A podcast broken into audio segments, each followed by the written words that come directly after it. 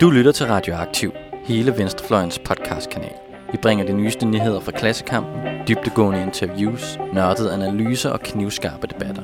Hvis du kan lide, hvad du hører, så husk at følge os på SoundCloud eller din podcast-app, og du kan også smide et like på vores Facebook-side. Så læn dig tilbage, knap bukserne op og nyd en varm kop Rød Radio. Velkommen til Exilårene, Radioaktivs litteraturpodcast. Mit navn er Signe. Mit navn er Amalie. Og mit navn er Rasmus. Og vi har læst Janus Parsipurs roman Kvinder uden mænd. Altså, vi er jo ikke helt skarpe på, på persisk, så I må bære over med øh, vores udtale af, af navne i den her podcast. Vi gør vores bedste. Har, og vi har øvet os og diskuteret det på forhånd. Ja, men hvis man skal starte med at sige lidt om, hvad det er for en forfatter, og hvad for en bog det er, vi har taget fat på, så kan man jo først sige, at det er sådan en ret aktuel bog i dansk sammenhæng. Den er lige her for et par måneder siden, i juni tror jeg, blevet øh, udgivet på dansk for første gang, oversat af Nasila Kivi, øh, som jo har øh, givet den en hel masse opmærksomhed her i Danmark, og Janus Passipur har også været i Danmark øh, til Louisiana Literature. Øh, og, og holdt øh, oplæg og blevet interviewet, så, så den har fået en del opmærksomhed og ligesom fået en revival her i Danmark, selvom den jo er øh, cirka 30 år øh, siden den er blevet udgivet. Men hvis man skal sige noget om Parsipur, så, øh, så er hun jo en, øh, en iransk forfatter, men hun er sådan set, udover det er hun også uddannet i sociologi, og så har hun arbejdet som skribent og som øh, tv- og radioproducer, øh, eller har arbejdet med tv og radio i, i Iran. Øh, men i løbet af 70'erne, der begynder hun så at udgive nogle noveller, der, øh, som, er, som er sådan ligesom en del af den her bog. Øh, nogle noveller, der handler om de her forskellige kvinder. Og får så arbejder så langsomt hen imod at, at udgive det som en samlet bog. Øh, men det bliver så øh, udskudt flere gange på grund af den iranske revolution, som jo kommer i, i 1979, som jo så ender med, og som ender med, øh, med at det iranske præstestyre tager magten, eller får magten, og det gør vi kommer ind på det lidt senere, der er nogle elementer i den her bog, der måske ikke er helt i overensstemmelse med de regler og love, som præstestyret indfører, og det gør så, at udgivelsen af bogen bliver udsat flere gange, så den først ender med at udkomme i 89. Øh, og fordi den behandler nogle i den kontekst kontroversielle emner, så ender det faktisk med, at den meget hurtigt efter udgivelsen bliver forbudt, øh, og Parsipur bliver smidt i fængsel af to gange på grund af den her bog. Hun sidder der i alt i fire år og syv måneder, og må bagefter øh, forlade Iran og migrere. Hun ender i Kalifornien i USA, hvor hun stadig bor i dag. Øh, men det betyder ikke, at det ikke er en bog, som bliver læst i Iran. Det bliver sådan en undergrundsklassiker, der også bliver spreder sig til andre lande. Den bliver oversat til, jeg tror det er cirka mere end 20 øh, sprog. Øh, og som sagt i Iran, selvom den er forbudt, så kan man stadig godt få fat i den i ja, boghandlernes baglokaler og øh, hvordan man nu ellers gør det. Og den får ligesom sit eget liv. Og her i Danmark, der er det så sådan Nasila Kivi, som blandt andet er litteratur- og kulturkritiker, der, der har bragt dem, den frem. Hun har arbejdet på en oversættelse i mere end 10 år, og har også læst op af den til, til flere forskellige oplæsningsarrangementer. Øh, hun fortæller selv, at hun for også allerede for 10 år siden prøvede at præsentere ideen for nogle af de danske forlag, men dengang var man sådan, at danskere de gider ikke, øh, danske læsere gider ikke at læse om øh, iranske kvinder i 50'erne. Øh, men siden da er der heldigvis sket en del, og, øh, og nu er den så endelig blevet udgivet på, på selveste Gyldendal, øh, det store øh, kongelige danske forlag, var jeg lige ved at sige, i deres øh, Skala-serie, øh, som er sådan en, en serie med oversete klassikere, fra, udenlandske klassikere fra det 20. århundrede. Og det betyder, at den har fået et rigtig et bred, øh, bred, at den er kommet bredt ud, og den har faktisk allerede udsolgt på første, første forlag, er på andet forlag nu, og det tredje er vist på vej. Den er allerede den er svær at få fat i, øh, har vi nogle af os fundet ud af. Der er noget med, at der, en, ja, at, uh, der kommer et nyt oplag her i september, slut september. Hvis, 26. september 26. siger de ude i boghandlerne på uh, Frederiksberg Vesterbro, ja. hvor jeg har prøvet at få fat i bogen. Men jeg har måttet ty til uh, god gamle biblioteksudgaver, eller nærmere bestemt uh, e-reolen, og så har jeg været nødt til simpelthen at få den i en digital udgave. Ja. Det kunne være ikke altså også. Nej, jeg er jo meget mere til den fysiske udgave, men øh, hvis man øh, higer efter at læse den her bog, efter man hører den her podcast, så kan man jo låne den som en bog. Og ellers må man lægge sig i kø ud foran boghandlerne den 26. september. det er et insider-tip fra ja. øh, Hvis vi skal se lidt nærmere på, hvad det egentlig er for en uh, historie, vi bevæger os ud i, i Kvinder uden mænd, jamen så, øh, så siger titlen det selvfølgelig udmærket. Det er en historie om kvinder uden mænd. Øh, vi møder i, øh, i romanens start øh, de her fem kvinder, øh, der er forskellige i livssituation, i deres alder, i deres øh, sådan socioøkonomiske forhold. Øh, først har vi Mardok, som er skolelærer, øh, omkring de 40, tror jeg. Øh, så har vi Faise, som er øh, 28 og ugift. Så har vi hendes veninde Munes, som er øh, 38 og ugift. Så har vi Farok Clacroix, som er en øh, rig øh, kvinde, som er gift med en mand, hun ikke er særlig glad for. Og så har vi Sarinkola, øh, som er prostitueret og 26. Og, og de her øh, kvinder bliver vi så introduceret for i nogle, til at starte med, øh, sådan ret hverdagsagtige scenarier, hvor de, der, eller vi har Faise, der går på besøg hos Munes. Øh, vi har øh, en Magdok, der ser noget, hun bliver meget chokeret over.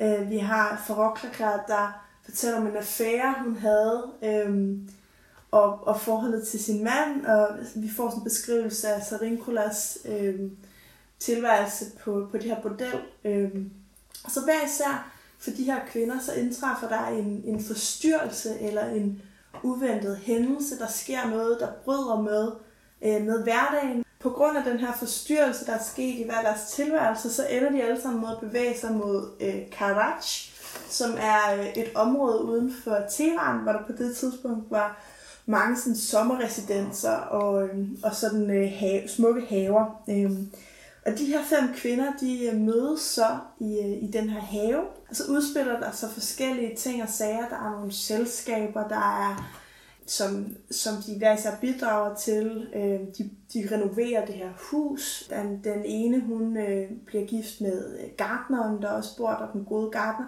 Så det er sådan det, det ene øh, spor af forskellige øh, sådan handlinger og, øh, og, og ting, der sker. Og så er der det andet, som er mere sådan øh, bryder med virkeligheden. Øh, sådan fysikkens lov og regler, eller hvad man skal kalde det. Øh, hvor øh, MacDoc blandt andet bliver til et træ, og øh, altså simpelthen planter sig selv i jorden. Hun øh, sætter øh, knopskud, øh, og til sidst så opløses hun øh, som små frø. Vi finder også ud af, at Munes hun kan læse tanker, og at øh, Farok Clacroix, hun gerne vil i parlamentet. Øh, så, så der på, på forskellige vis, så bryder de enten med sådan fysikkens lov og regler, eller med de forventninger, der er for det omkringliggende samfund. Og det, det er sådan historien i, i den her bog. Jeg tænker, at vi kommer nærmere ind på sådan de mere specifikke øh, hændelser øh, mm. lidt senere i den her podcast, men, men sådan selve forløbet er fem meget forskellige kvinder mødes i en, en smuk og frodig have, og så sker der forskellige ting, inden de hver især øh, enten forlader haven, eller finder tilbage til deres gamle liv, eller der er sådan forskellige udgange for dem.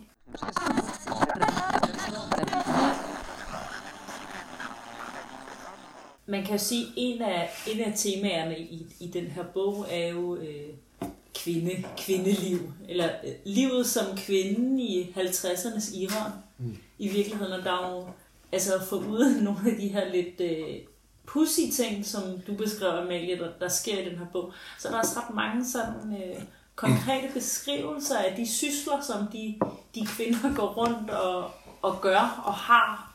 Og måske også i grunden øh, underholder sig selv og hinanden med. Mm.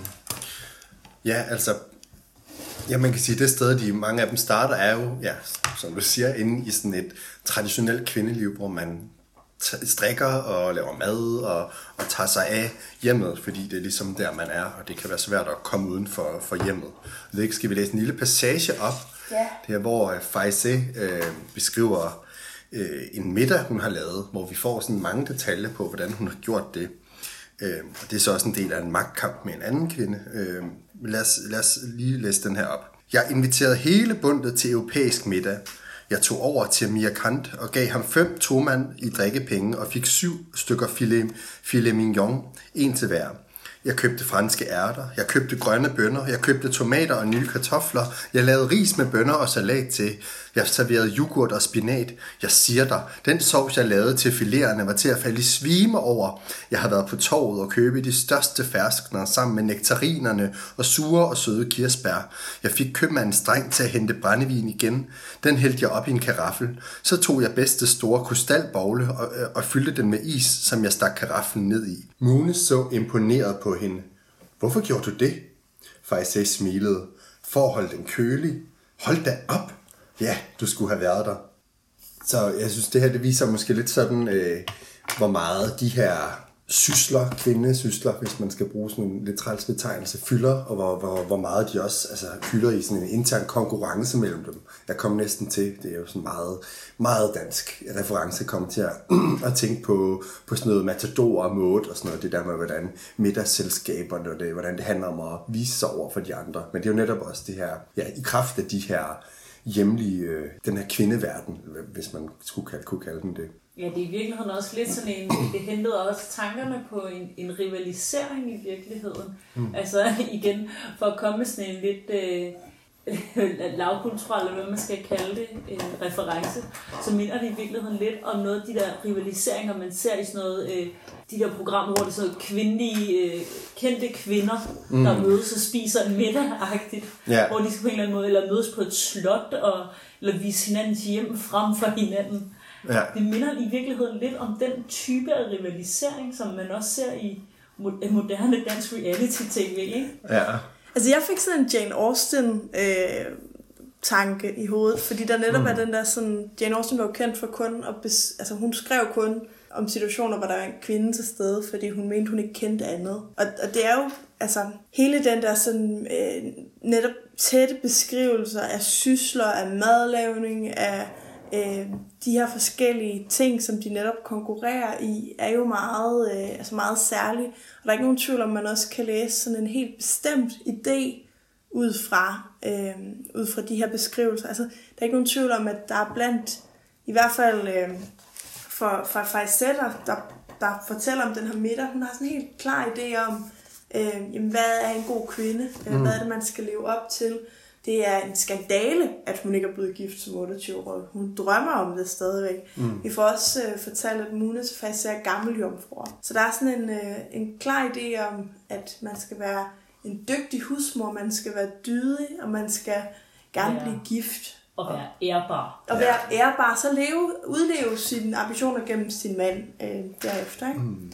Ja, og øhm. inden for hjemmets fire vægge, ja. fordi man er ekstremt immobil, eller sådan, man ja. kan, ja, for det første, så kan man jo ikke rigtig komme nogen steder sådan fysisk nærmest uden for hjemmet, fordi ja, nu lige i den her periode er det, eller det foregår under nogle voldelige optagelser, det er farligt at gå ud, men det er sådan en generel fornemmelse, at det er farligt for kvinder at gå ude, fordi så kan de blive udsat for overgreb og måske blive voldtaget, som det også sker i bogen, men også sådan den her mere øh, øh livsmobilitet, eller altså at man ikke kan kan flytte sig frem i samfundet eller få en position uden øh, en mand. Så det, det er jo den første konsekvens er jo så, at man bliver hjemmet og ligesom går op i de her og strikke eller, eller og, og lave mad. Men der er i virkeligheden også nogle af de der praktiske beskrivelser, som er sådan nogle øh, vilde forestillinger mm. i virkeligheden. Altså der er hele det der øh, afsnit eller den passage, hvor hun har sådan en tankerække om, hvor mange hænder man skal ja. bruge til at strikke tusind trøjer. Ja. Først er der sådan en beskrivelse af en kvinde, der øh, strikker, og så flyver hendes tanker ligesom lidt, og så tænker mm. hun over, hvis man nu skulle strikke trøjer til 500 børn, så skal man jo bruge øh, 1000 hænder, og, ja. men det tager også lang tid i virkeligheden at give 1000 hænder handsker på og sådan noget. Ja. Og det er jo virkelig, jeg synes i hvert fald, det var et mega relaterbart. Altså ikke det der med at putte handsker på, på hænder, men det der med, at lige pludselig så flyver ens tanker. Altså jeg har da selv prøvet at tænke sådan, nok, jeg ved, hvor lang tid det tager at vaske vinduer på den sorte diamant, og, og hvordan gør man det, og så for hvor mange mennesker har man op det, hvordan hænger de, kan alle vinduerne åbnes, vasker de dem også indenfra? Ja. Altså, så man kan også godt, at det ved jeg ikke, om I kender, og så have sådan nogle tanker, hvor man øh, kan sidde og kigge på, I don't know, et eller andet, og tænke, kan vide, og ja, hvor mange skal der til, og hvordan ja. gør man i grunden, og sådan noget. Og det synes jeg i virkeligheden er rigtig rart i den her bog, at man mm. også lidt bliver taget med på den ja. øh, tankerejse i virkeligheden. Ja, det der, den også den skaber måske, nu skal vi tale om de politiske perspektiver senere, men det skaber et eller andet rum for ligesom at, at give plads til de her øh, tanker om sådan nogle gøremål, eller sådan noget, som måske, og nu har jeg ikke nogen så stor reference frem i forhold til, hvor meget den her brud med sådan traditionel iransk litteratur, men man kan sige meget sådan også anden litteratur er måske mere sådan de store helte og øh, de store mænd, og de fortællinger, der er i samfundet, er måske meget om øh, mænd og konger, der gør ting og som flytter ting, og ikke om alle de her hverdagssysler eller sådan noget. Så på den måde, det at give et rum til de her syrede tanker, man kan have om at strække og kampen om, hvem der laver mad, det, det er jo på en eller anden måde også et af de steder, hvor den her bog også sådan, i sådan et samfunds- og historisk perspektiv skaber et nyt rum for både kunne beskrive dem på sådan et Jane Austen, men så også tage dem ud til sådan et helt andet syret sted. Men det tænker jeg i hvert fald over. Det var i hvert fald også et sted, hvor den har sådan et politisk potentiale. Jamen, altså man kan sige, der er jo ingen tvivl om, at det er, øh,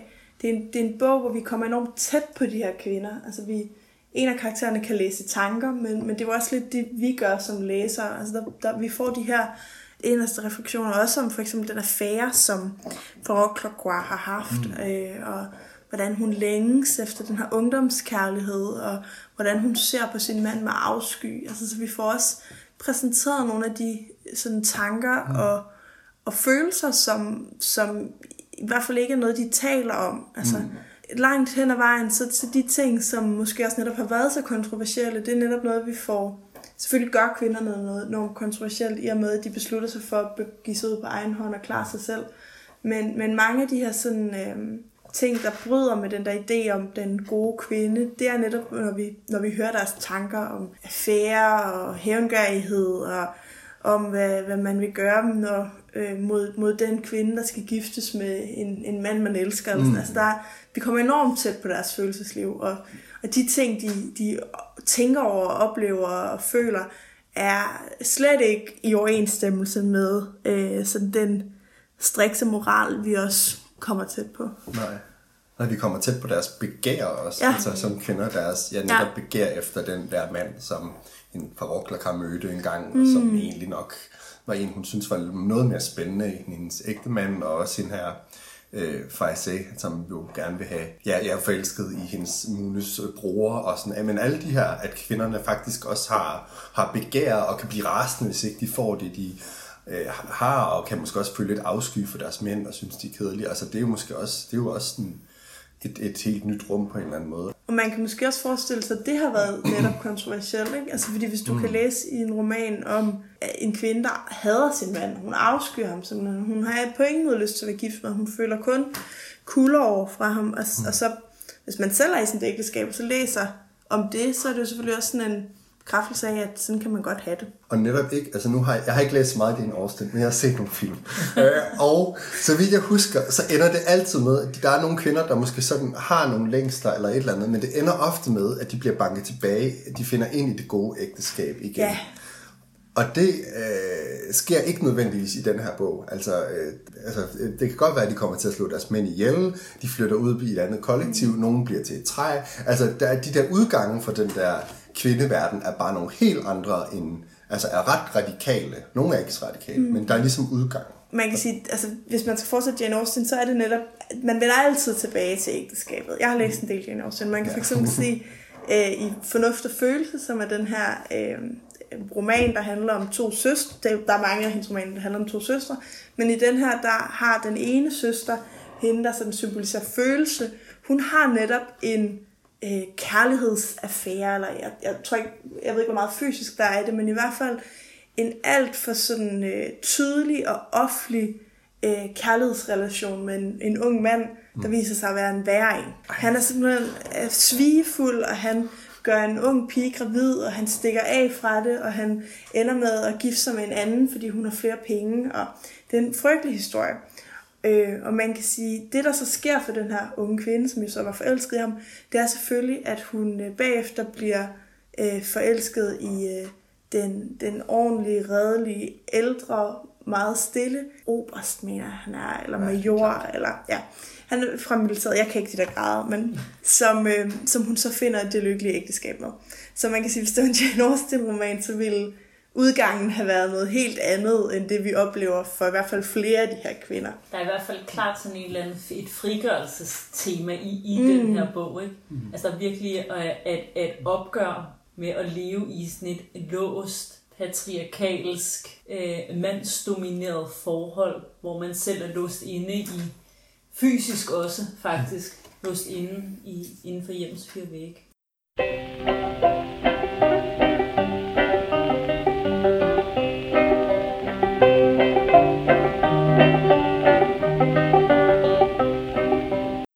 Måske leder det også til det næste tema, som vi har talt om, som er det her med de brud i både, med både virkelighed og genre, som den her bog jo i høj grad øh, gør brug af. Ja, altså fordi man kan sige, at øh, nok tager vi udgangspunkt i sådan en helt konkret historisk situation i Iran i 1953, hvor der er jo, øh, i, som jo baggrunden er, at der er en, den, en af de første demokratisk valgte præsidenter, vælger sjovt nok at nationalisere olien og tage den tilbage fra USA og England.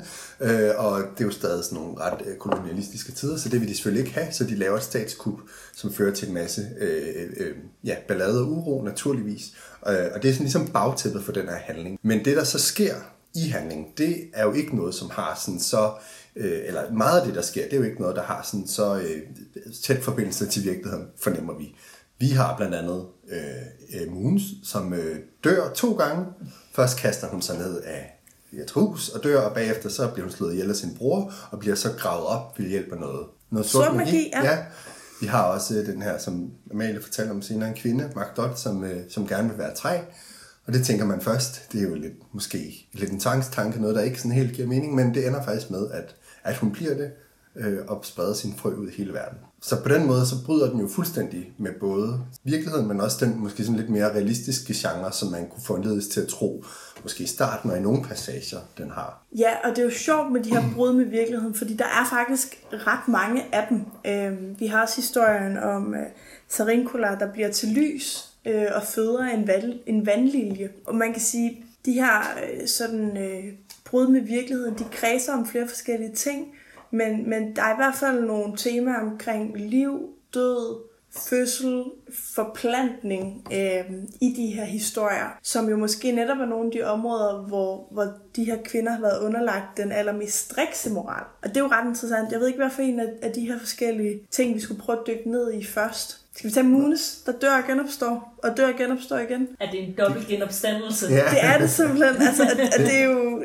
at, at det er jo netop ikke... Altså, det er jo også det, der er interessant med den her sorte magi, fordi det er jo ikke sådan en, øh, en religiøs opstandelse, som vi kender den fra kristendommen. Mm. Hun, hun vågner op og bliver til sådan et, et djævlelignende, katteagtigt ja. væsen. Ja der vil have hævn. Der vil have hævn, Hun opretter jo blandt andet sådan en, hvad de kalder det, sådan en antibror øh, ja, front, eller sådan noget. Der, der, man, man kan fortælle de her historier på mange måder, men, men det der sådan er essensen i historien om Munes, det er, at Faisal fortæller hende, at der ikke findes en jomfru hende. Ja. Det er ikke en hende, det er et hul. Øhm, og, og for den her kvinde, som er blevet 38, og som har brugt 38 år på at være bange for at komme til at gøre et eller andet, der skulle skade hendes mødom, jamen så er det øh, altså verdens omvæltende at få den her viden. Mm. Jeg synes, vi skal læse en passage højt faktisk, hvor, hvor vi netop finder ud af, hvor, hvor vigtigt det her er for Munes, og, og som på den måde bliver, øh, det bliver på en eller anden måde sådan point of no return for hende. Altså, det, det bliver den her forstyrrelse, som, som ikke, hun kan ikke gå tilbage til sit liv,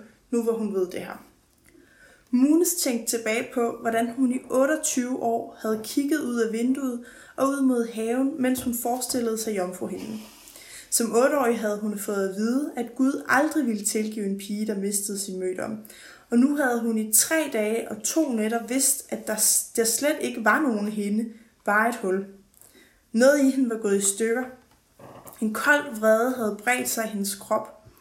Hun tænkte på alle de gange, hun som barn havde stået og kigget længselsfuldt på træerne, og ønskede, at hun bare én gang kunne få sig selv til at kravle op i et af dem. Men angsten for jomfruhinden havde holdt hende tilbage.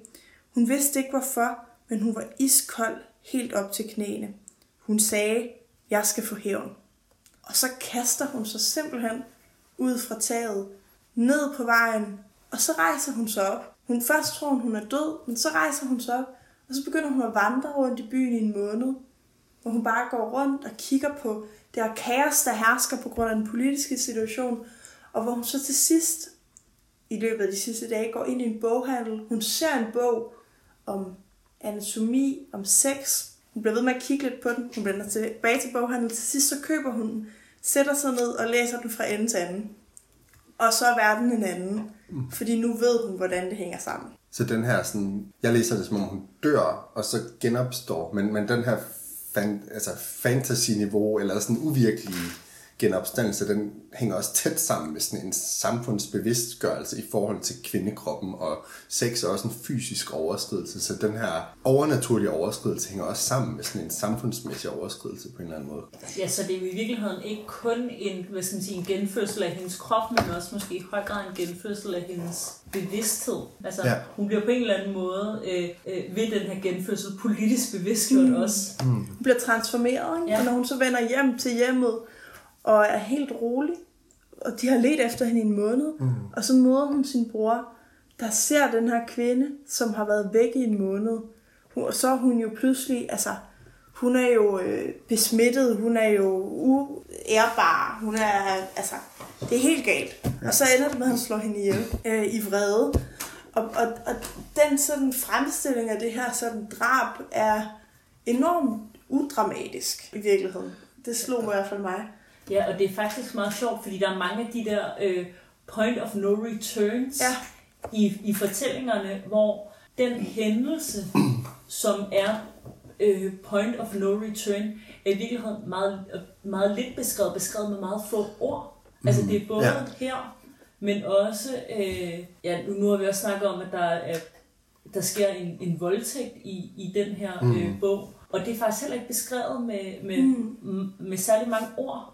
Altså, det, det er mere øh, beskrivelsen af, af kvindeliv og kvindesyssel, som vi også snakkede om lige før, som er beskrevet med rigtig mange år, men de der ja. point of no returns er simpelthen øh, meget ordfattige. Ja, det er meget det sker underspillet bare. også. Ja. Det er også lidt sjovt nogle gange, eller, ja. eller sådan at to mænd kan dø af at blive kastet ud af en lastbil og hænge fast i nogle elektriske ledninger. Bare sådan, ups, det gør og det er meget det de der, faktisk kommer jeg til at tænke på, as we speak, det er meget de der, mændenes overgreb på kvinder er ikke udpenslet. Nej, det er faktisk Overhovedet rigtigt. Det er i den her bog. Nej, heller ikke. Hvilket også, jeg synes faktisk er helt ekstremt befriende. Ja. Det er faktisk rigtigt. Det er meget rigtigt. Det er mere, ja. ja især i sådan en tid, hvor folk jo svælger i sådan noget kriminallitteratur og True crime. True crime og, og øh, film, hvor altså sådan kvindeundertrykkelse og, og, og sådan fysiske handlinger mod kvinder er så eksponeret. Ja, præcis. Det er netop mere haven og ja, syslerne, men også den her, de her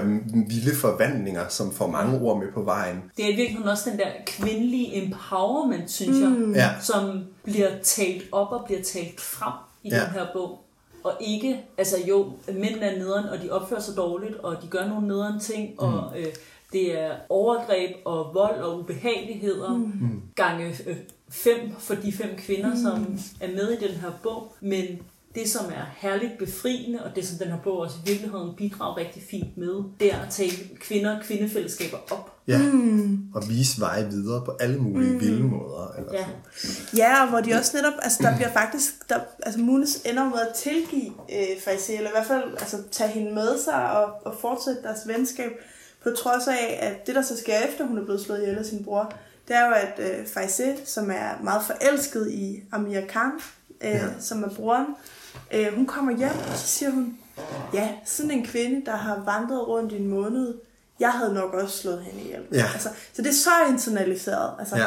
Den her sådan, øh, du har kastet skam, du er ikke ærbar, hvad har, du, hvad har du dog lavet i den her måned, så kan du lige så godt dø. Men samtidig så faktisk der graver hende op af jorden igen, da hun mm-hmm. genopstår for anden gang. Det er jo netop ved hjælp af noget, noget sort magi, som faktisk har påkaldt sig for at og, øh, og forhindre et ægteskab mellem Amir Khan og en anden kvinde. Det er en helt anden historie. Mm. Øh, men, men så genopstår hun som det her kattelignende væsen med et aflangt hoved og aflange øjne, og så kan hun læse tanker. Altså det er jo et massivt brud med sådan, hvad vi tænker kan lade sig gøre i virkeligheden. Men det viser også, at kvinderne er også, de er ikke, det er ikke bare sådan et uh, hippie-happy kvindekollektiv, de laver, eller sådan, ren søstersolidaritet, det er der også noget af, men det er også nuancerede kvinder, der både internaliserer de her strukturer, men også ja. bryder lidt ud af dem. Mm. Så det er heller ikke sådan, de forfalder heller ikke sådan til arketyper, fordi det er også nogle, de er langt uden fra noget typisk på en eller anden måde. Og det er måske også en pointe i sig selv. og et kæmpe bevidsthed om, synes jeg også bliver talt frem. Altså både den internalisering, men også muligheden for at bryde fri. Mm, men også i virkeligheden den frigørelse, der kan være i at indgå i et kvindefællesskab inden for de patriarkalske rammer. Det synes jeg virkelig er fint. Man kan sige, en af de andre sådan, øh, magiske hændelser, der sker, det er jo det her med McDuck, der ja. bliver til et træ. Og det synes jeg, vi er nødt til at tale om, ja. fordi ja. vi havde noget af en... Øh, revelation. Revelation, simpelthen inden, da vi, da vi planlagde den her podcast, fordi Hvordan i alverden skal man forstå det? Ja. Øhm. Skal vi lige starte med at læse lidt op, ja, helt fra starten, hvor hun gøre. forestiller sig, hvad det er, der skal ja. ske? Altså, hun er jo hende der, øh, MacDot, som er, ja, først er skolelærer, men så fordi hendes øh, chef, eller hvad det er, begynder at lægge lidt andet på hende, eller invitere hende i biografen, så siger hun, det gider jeg simpelthen ikke, det her. Øh, og hun er generelt ikke så vild med, med, med sex og, og, og den slags. Hun, øh, hun får det også rigtig dårligt, da hun finder en ung kvinde og gartneren i drivhus i gang med at have sex. Øhm, men, og sætter ligesom på en eller anden måde meget pris på sin jomfruelighed. Hun, hun lægger en stor vægt i den. Øh, og begynder så på et tidspunkt at sige noget om, at hendes, eller fantasere om, at hendes jomfruelighed er træ. Og får så den her, den her tanke om, at hun skal være et træ. MacDuff havde tænkt sig at blive i haven og plante sig selv i jorden, så snart det blev vinter. Hun måtte forhøre sig hos nogle gartner om, hvornår det var bedst at sætte et træ i jorden. Hun vidste det ikke, men så vigtigt var det nok heller ikke. Hun ville blive og give sig til at gro. Måske ville hun blive til et træ.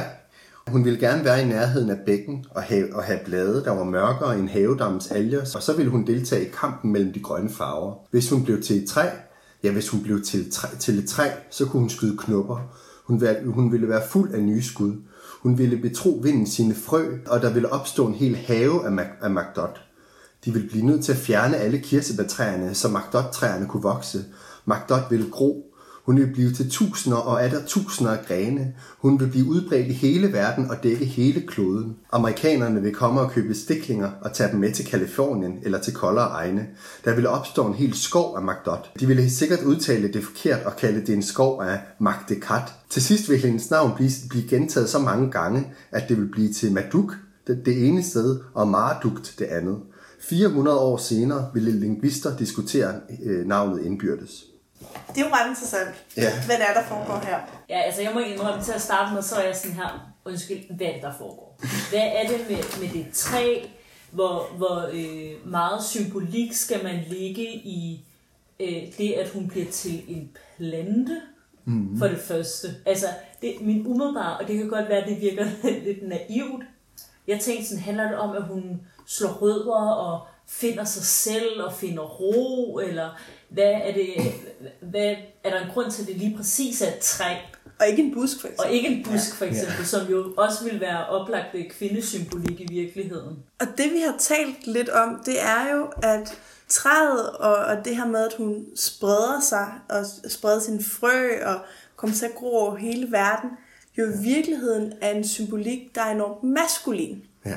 Øh, altså simpelthen at sprede sin frø. Ja. Øh, det handler man... simpelthen om at sprede noget sæd. Ja. Præcis. Det kan handle om at, at overtage haven, altså og haven, som jo er en kendt symbolik i, i sig selv, ikke? Men, men at overtage haven, komme ud i hele verden, øh, ikke, mm-hmm. ikke som sådan en, en, en jordisk ambition om at gøre karriere, eller rejse, eller noget som helst andet. Hun vil simpelthen forplante sig i hele verden. Der er, er faktisk sådan lidt Adam over det næsten. Ja. Altså, du skal ja. gå ud og ja. sende dine børn ud. Jeg kan ikke engang huske, hvad formuleringen er fra Gud der, men der er jo sådan et Gud han siger jo faktisk, at, øh, at jøderne skal blive mangfoldige ja. som antallet af himlens stjerner ja. og sandkornene i ørkenen. Og det er jo ikke ret langt fra, fra McDucks øh, træsymbolik her. Men det er også lidt, synes jeg, at reclaime øh, den der reproduktion, ikke? Ja, ja. Jo. Og gå uden om ægteskabet Præcis. og den heteroseksuelle relation. Mm. Øhm, og, og netop ja, fundet en helt anden vej til reproduktion inden patriarkatets rammer. Ja, queer it up. Ja. Også fordi vi talte lidt om sådan, jamen måske var det noget med bierne og blomsterne, men det er der ikke engang her. Altså det virker som om det er hende selv, der reproducerer sig selv og, og, og spreder sig i hele verden. Ja, hun skal jo have noget mælk fra ja. en anden kvinde faktisk, ja, der er blevet gravid. Det er en anden kvinde. Det er nemlig en anden kvinde, og ja. det er en mand, som øh, understøtter hendes mulighed for ja. faktisk at vokse og gro. Og det er ikke ham, som på en eller anden måde skal bidrage til Nej. Nej. at hun kan reproducere sig. Det handler om, at han skal understøtte hendes uh, soon-to-be matriarkat. Det er, meget, øh, det er meget interessant. Og så må man også sige, nu bliver det måske lidt lavt igen, men et træ, altså det, hvis man skal tale om et meget klassisk symbolik, så kunne man også læse det som et form for faldersymbol. Og netop, men som netop understreger den her queer, queernesshed, at hun faktisk beslutter sig for at blive til en, øh, ja, en, en, en frugtbar falder, eller man skal Men sige. også i virkeligheden en plante, som ikke er skrøbelig. Ja. En plante, som er øh, massiv Ja. Ja. og står fast, Ja. og ikke så let kan væltes eller trampes ihjel. Ja. Ja, hun bliver ikke til en rosenbusk, eller til en, en skrøbelig lilje, eller en, Altså, hun er jo ikke nok idé. Nej, altså. præcis. Altså, hun, hun bliver til træ, der spreder sin frø i hele verden. Ja.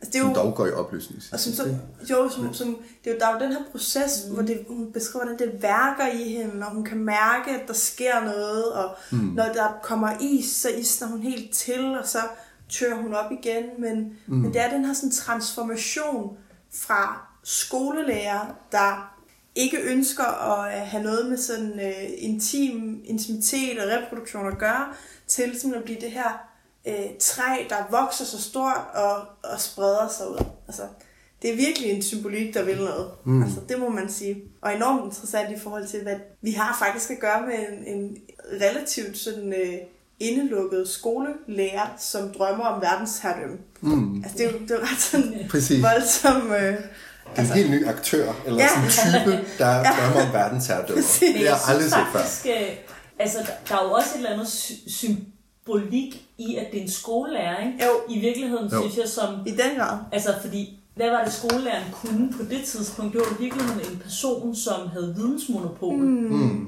Altså, og som øh, Ja. hældte ny viden i, i de unge mennesker. Det er der måske også et eller andet i, at det er skolelæreren, som faktisk er den person, som skal ud og sprede sin viden. Og empower andre. Og ja, præcis, lige præcis. Mm. Altså, det handler måske i, i virkeligheden om en global eh, empowerment af, af kvinder, og at kvinder også på en eller anden måde skal reclaime det der med faktisk, eller, også, eller måske ikke reclaime, men mere omfavne mm. øh, den viden, som også der, der ligger i at være kvinde. Ja, det er også en magt, der netop, eller lærerens magt, eller måske Ja. også en magt, der ikke baserer sig på vold, mm. eller, eller sådan, det er ikke sådan en typisk voldsmagt, eller øh, pengemagt, eller er sådan ikke en noget. Det er en- undertrykkende magt på Nej. den måde.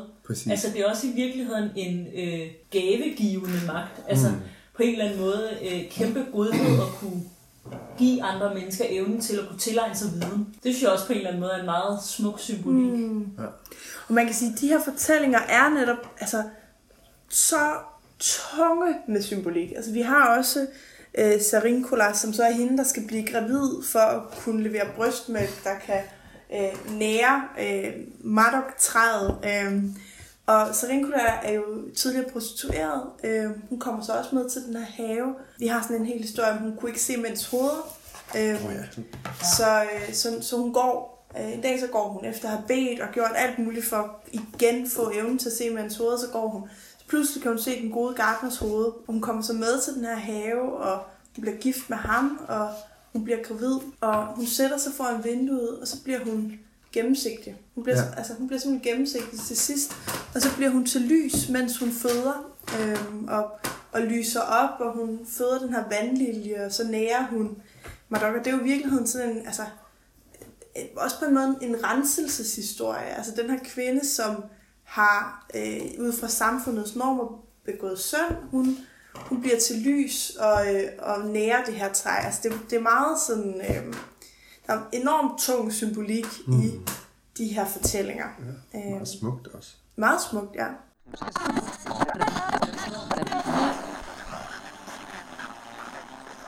Vi har jo haft hele den her snak om, om patriarkatet, som jo er altså alle steds nærværende. Ikke? Fordi man kan sige, selvom Munes hun vågner op fra, øh, fra døden og kan læse andre menneskers tanker, så kan hun stadigvæk ikke gå alene. Altså det, det siger hun jo også, kvinder kan ikke gå alene, jeg kan ikke rejse alene, så jeg vil gerne invitere os med ind i haven. Så patriarkatet forbliver jo alle steds nærværende, mm. på trods af de transformationer, som kvinderne gennemgår. Men, men som vi har været inde på, altså, kan vi måske til sidst snakke om, at der er en hel masse politiske perspektiver Ja. i det, som netop handler om at bryde med patriarkatet på, på alle mulige måder. Øh, og vi har jo været inde på det, at ja, selvom den stadig er der, så laver de et eller andet laver de brud både på alle mulige fantastiske måder, men også med det her øh, kvindekollektiver med viden og sådan noget. Så, så, så den, har, jeg synes, den har rigtig, rigtig mange politiske aspekter.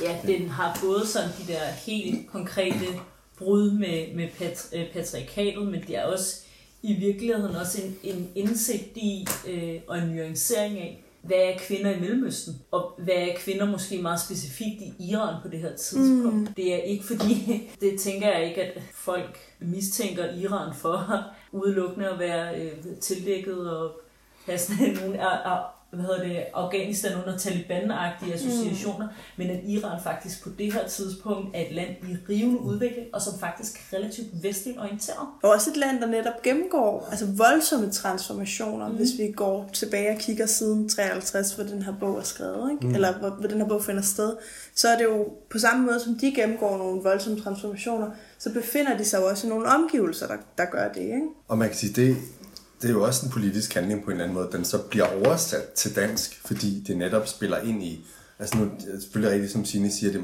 altså, der er mange, det er ikke alle, der har opfattelsen af, at Iran bare er, øh, er, er meget er kun undertrykte kvinder, men jeg tror, der er stadig, der er nok sådan et billede af, at Iran og, og Mellemøsten, det er der, hvor de, de er sådan lidt øh, tilbagestående, ren øh, kvindefrigøringsmæssigt og i hele taget fremskridtsmæssigt, og Vesten er ligesom dem, der der, der er forrest, men det her det viser jo, at der også er sket en hel masse brud og progressive kræfter og alt muligt i, i, i Iran, og, det, og man ikke kan lave den der sådan meget øh, eurocentriske og vestlig-centriske fortælling om, at det her udviklingen sker, så mm. trækker vi ligesom alle de andre efter os. Altså, det her er jo altså hele, alt den grund til balladen her er jo nærmest også på grund af vestens øh, altså mm. imperialisme og sådan noget, som nærmest slår det tilbage, slår den, de demokratiske kræfter tilbage. Mm. Så bare det at få en større forståelse for, at at, at udviklingen ikke er så enkel, eller sådan noget, som man, som man tror, men at, at, øh, at der er andre dele af verden, hvor der også sker, sker vilde ting.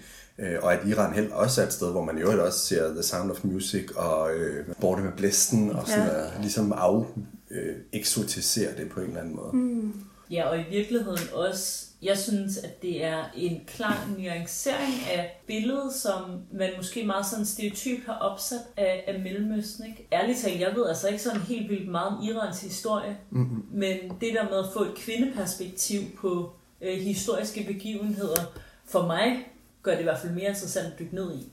Så et andet, et andet politisk perspektiv, jeg synes er spændende, som det Nasila Kivi skriver også i, om i sit efterord, det er det her med, med netop at bruge de her fantastiske skildringer og sådan noget, øh, til at, at ligesom skabe nye verdener fri for undertrykkelse. Hun skriver om, at hun bruger sådan et udtryk fra øh, Donna Haraway, som mm. er en amerikansk feminist, øh, som, hun, som hedder spekulativ fabulering, altså hvor man ligesom fortæller øh, historier øh, og former nye verdener, som er fri fra for, hvor man bryder med de eksisterende strukturer, altså de patriarkalske og kapitalistiske strukturer. Det, altså det er også det, vi har talt om, at det, det, det, det er ligesom den her bog, den, den bryder, der bryder kvinderne faktisk ud af de her strukturer ved hjælp af overnaturlige begivenheder, men, det, men, men det, på en eller anden måde skaber det også nogle nye måder at tænke på, og nogle nye verdener på en eller anden måde. Ja, og vi har i virkeligheden haft sådan lidt svært ved at genrebestemme øh, det her ja. værk. Altså det har vi talt meget om, hvad vi, vi har haft nogle ret forskellige sådan uh, umiddelbare uh, retninger at tænke i, uh, i forhold til, hvad, hvad det er, vi sidder med her. Det her med, at uh, en roman foregår i uh, sådan den fysiske virkelighed, som er den, uh, man bevæger sig i til daglig, og så, så bliver afbrudt af forskellige magiske hændelser, er jo et greb, der er brugt mange steder mm. i, uh, i sådan romanens historie, og også rent geografisk er det relativt udbredt.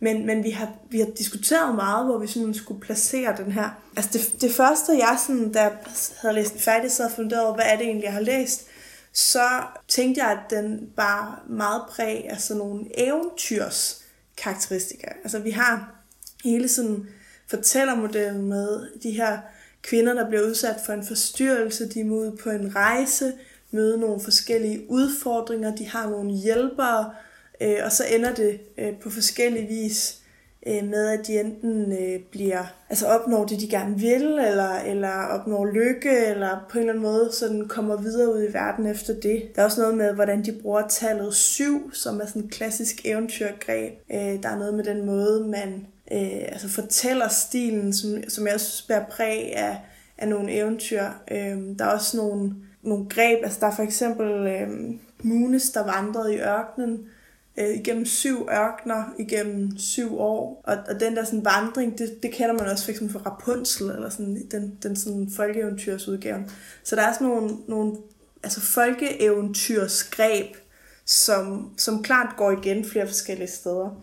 Men I andre havde jo også nogle andre bud på, hvilke genre der vi bevæger os i her. Ja, altså min umiddelbare, hvad skal man sige, mavefornemmelse sagde mig, og det vil jeg sige, før jeg læste efterskriftet faktisk. Jeg kom instantly til at tænke på, at den her roman, eller det her værk i virkeligheden, var sådan en kombination af... Jeg kom hurtigt til at tænke på øh, bogen Under en strålende sol af Khaled Hosseini, mm. og så kombineret ja. med sådan noget øh, Isabella Allende's magiske realisme-univers. Altså det er selvfølgelig øh, en mere moderne associationer end, end folkeeventyr, eventyrets opsætning og sådan noget. Men det var 100% det, som jeg, jeg kom til at tænke på. Altså hele den der skildring af, af hverdagen og kvindeliv og sådan noget, men som pludselig bliver vendt om, mm. og der opstår mm. øh, noget magisk. Og så er der også hele den her, altså under en strålende sol, som jo er kæmpe sørgelig. Mm, øh, helt forfærdeligt. Ja. Jeg kan ikke huske, hvornår jeg sidst har grædt så meget, som da jeg læste den bog. Altså, som har også det der kvindefrigørende og mm. ja, kvindefællesskaberne og det der opgør med, med nogle patriarkalske strukturer til dels. Mm. har, har øh, under en strålende sol også. Men det er i hvert fald det, jeg kommer til at tænke på. Ja, jeg har ikke læst nogen af de bøger, men jeg tænker, det er måske man kan måske se det som sådan, det er måske lidt en kombination af sådan de her beskrivelser af kvinder, der lever i undertrykkende struktur, men så samtidig en frigørelse via det her mere magisk realistiske element. Eller sådan. Mm.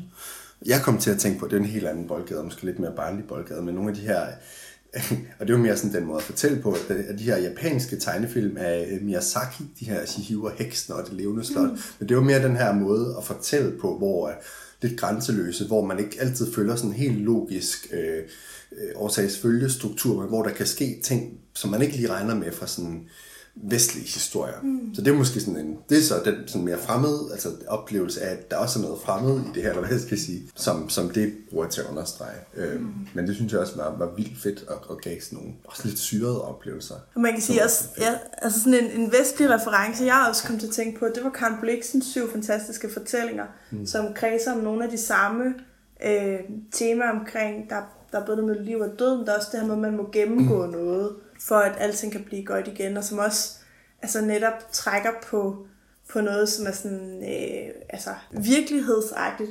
Hvis, hvis det her var optaget på video, kunne man se, at jeg sad og lavede citationstegn, mm. men, men, men, men hvor der så er sådan nogle brud, hvor der sker nogle magiske ting. Altså. Mm.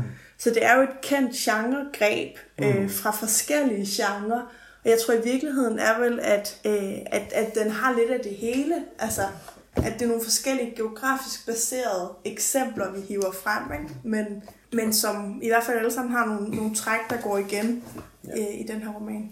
Og at det også bare er mega, altså noget litteratur, som ikke noget andet, jeg har læst i lang tid i hvert fald. Mm. Og derfor også, er det jo virkelig også bare en gave, at den nu er oversat, og en del mm. ligesom af, altså, bliver en del af den verdenslitteratur, øh, som, som man også som øh, dansksproget læser kan, kan komme til. Det synes jeg virkelig er mega fedt. Og i virkeligheden, så, så giver det jo også ret god mening, at hvis, hvis man skriver en roman, hvor man netop bryder grænserne for, øh, sådan, hvad der er socialt acceptabelt, eller mm. har nogle karakterer, der bryder med det samfund, de befinder sig i, med patriarkatet, med de kønsroller, der var tiltænkt dem, jamen, så, så kan man jo også gribe fat i netop at bryde med øh, sådan vores opfattelse af virkeligheden. Mm. Altså, fordi det, er jo, det, det kan jo være brud, der kan virke øh, lige langt væk i virkeligheden. Altså, ja. At fem kvinder tager væk og lever alene og renoverer et hus, kan jo være øh, et lige så stort brud, som at en af dem kan læse tanker. Altså, ja, lige præcis. Og det skal ja. i Tisvilde eller i Teheran, det kan jo være lige uh, ja, og, groundbreaking. Og, og man kan sige, ja. der er også noget med, med religion, og, altså hvornår det er religion, og hvornår det er magi, og altså den her sådan øh, overgang, hvor, hvor mennesker pludselig kan noget andet, end, end det, de, de normalt kan. Det er jo også noget, vi ser i sådan religiøse fortællinger. Altså, ja, ja. Så det er også, det, vi læser den med, med en kontekst, og jeg tror egentlig, at at ud fra hvilken kontekst man læser den med, så vil de to, må, de to måder at bryde med virkeligheden eller traditionen på, øh, blive opfattet helt forskelligt, og, og som for, på forskellige måder kontroversielle. Ja, de understøtter, men, men det er også gode pointe, at de understøtter hinanden. De sådan ja. genremæssige og virkelighedsmæssige brud, og så de politiske og sociale brud, mm. eller sådan, det understøtter, altså, ja, lige så grænseoverskridende. Den er både grænseoverskridende i forhold til genre og virkelighedsopfattelser, men også i forhold til øh, magtstrukturer og patriarkalske mm. strukturer. Ja, og det er det, der gør den så god. Altså, det er en fornøjelse at læse, synes jeg. Kæmpe anbefaling herfra. Ja.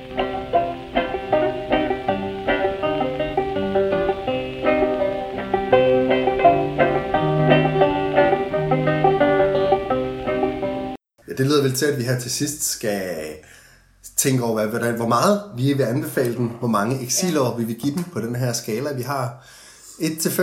Hvad, hvad siger I? Jeg hader den skala. Altså, jeg synes altid, det er svært. Jeg synes, man... Og vi siger jo altid det samme, ikke? Man kan læse den på flere måder. Altså, man, man kan læse den som... Altså, det er jo en, en kort, lille, letlæst roman. Altså, det må man sige. Det må man sige. Hvis man, man kan læse den på en eftermiddag, hvis ja. man er god. Ja. Det er det, og, og så får man det, altså, det er helt rigtig flow i den, og, og en rigtig god læseoplevelse. Det er jo en måde at læse den på. Det kan også være altså, indgangen til øh, iransk mellemøstlig litteratur, og så er det jo en helt anden måde at læse den på. Øhm, ja, og i virkeligheden også måske en indgang til mange af de genrer, som vi allerede har snakket om, ikke? Ja, ja. jeg har sådan en fornemmelse af, at der er en skov af referencer i den her bog, som jeg ikke fatter. Ja. Altså, mm. som, som refererer til nogle folkeeventyr, som refererer til nogle politiske begivenheder, refererer til nogle for, religiøse opfattelser, som som jeg har rigtig svært ved at, øh, at gennemskue. Det kunne man også bruge lang tid på. Ja, jeg tror også virkelig, at jeg er hæmmet af at være videre opvokset i Danmark. Mm. Og have, mm. øh, at være opdraget i sådan en kulturkristen familie. Altså det tror jeg faktisk virkelig, at man øh, begrænser ens læseoplevelse. Det er kanon læseoplevelse. Mm. Virkelig god. Jeg vil anbefale den til alle. Jeg ja, møder på min vej. Ja. Altså jeg har virkelig den samme øh, oplevelse, mm. som Nasila Kiwi, hun beskriver i, i efterskrifter. Altså, man læser bogen, så får man lyst til at fortælle alle mennesker om den. Ja. Så i virkeligheden er det en bog, som åbner op for rigtig mange samtaler. Ja. Mm. Men værket i sig selv er jo virkelig, virkeligheden ret hurtigt læst. Altså, jeg, så jeg synes faktisk, det er rigtig svært at give den. Øh, og det, men vi siger det jo hver gang. Ja. Det siger vi hver gang. Det er svært at give den eksiler. Altså sådan helt, ja, helt banalt, så er jeg bare vild med, at der er magi. Ja. ja. det er lang tid siden, man må læse noget. Med ja, det er så dejligt barnlig begejstring. Ja, ja, altså, jeg er jo imponeret Harry Potter-fan, så jeg synes, det er fantastisk at læse noget med noget magi. Og det, er noget, det gør jeg næsten aldrig længere. Altså, ja. ja, lige præcis. Det er, er det ikke sådan en lidt sørgelig magi, som der er i Astrid Lindgren, vel? Nå, hvis, altså, hvis jeg skal komme med et tal, så vil jeg Kom måske sige, uh, jeg, vil, jeg vil godt være storladende at give den fire, eller sådan, fordi jeg synes faktisk, ja. det er, altså bare, for det første sådan rent indholdsmæssigt, jeg synes bare, når vi sidder og snakket her, er sådan kommet i tanke om, gud, der var også det der aspekt, og det der aspekt, altså der er så mange, det er fordi, den er så skrevet så koncentreret på en eller anden måde, så underspillet, ja. så er der virkelig meget indhold at dykke ned i. Mm. Ja, så arbejder den bare virkelig meget ja, med, med magtstruktur og patriarkalske strukturer. Jeg tænker, selvom, selvom den selvfølgelig handler om Iran i 60'erne og 50'erne, og vi også meget har talt måske om, sådan, hvordan har den virket på det tidspunkt, så tænker jeg, at der er jo også mange, i hvert fald hvis man tager de lidt mere overordnede perspektiver i forhold til, til, til feminisme og queerhed og alt sådan noget i dag, altså i forhold til det, man også oplever i Danmark og i Vesten, eller sådan noget, den, den måde, ja, jomfrufortællinger og, øh, og relationer og, og kønsroller og sådan noget stadig spiller. Så jeg tænker, der er også meget, man kan også få meget politisk ud af den, også i en, øh, i en, en dansk kontekst. Så, så med læse sådan den fede, sjove, øh, galgen humoristiske og magiske læseoplevelse sammen med de politiske perspektiver, så vil jeg gerne give den fire år. Det jeg vil gerne stemme i. Ja, det vil jeg sgu også godt være med på. Altså, jeg synes, det er en utrolig stor læseoplevelse på altså 167 sider er vi simpelthen nede på 167 meget små sider. Små sider, ja. Øhm, det er klart, det værk, hvor jeg inden vi skulle optage, havde sådan en størst sådan, øh, altså, tvivl i forhold til, at vi vil gribe den rigtigt an. Altså, fordi der netop er en masse symbolik, som man kan tolke i alle mulige retninger, som man kan fundere rigtig meget om. Og jeg tror, hvis vi talte videre om den her bog, i tre timer mere, så vil vi komme frem til noget helt andet. Ja. Og, og sådan har det ikke været med alt, vi har læst. Øhm, Nej, det vil være synd at sige. Så der er bare jeg så synes, mange lag i den her. Ja, så jeg er også med på de fire år. Ja. Altså. Jeg har været en stor læseoplevelse. Ja. Mm. Jeg får lyst til at læse mere iransk litteratur. Ja. Er der nogen, der vil være så oversætte noget, så vi kan få lov til at læse ja. videre? Eller anbefale i kommentarsporet. Uh, ja. Uh, ja, vi jo... ja, vi er meget modtagelige over for anbefalinger og eller øh, ønsker. Ja, hvis man har nogle ønsker til, hvad vi skal læse, så må ja. man også komme med dem. Men det leder os frem til næste gang. Ja. Det er jo ikke helt besluttet, men jeg vil faktisk foreslå, at øh, vi skal beskæftige os lidt med den danske guldalder. Ja. Ja, det, så skifter vi helt øh, arena, kan ja, man sige. Ja. Og det er jo faktisk i anledning af, at der er en meget stor guldalderudstilling det her øh, efterår. Ja. Som vi, som vi tænkte at se, og så måske læse noget litteratur, der sådan lå op af der. Se, noget guldalderlitteratur? Eller ja, hvad tænker ja, det må vi så vi kan ja. finde.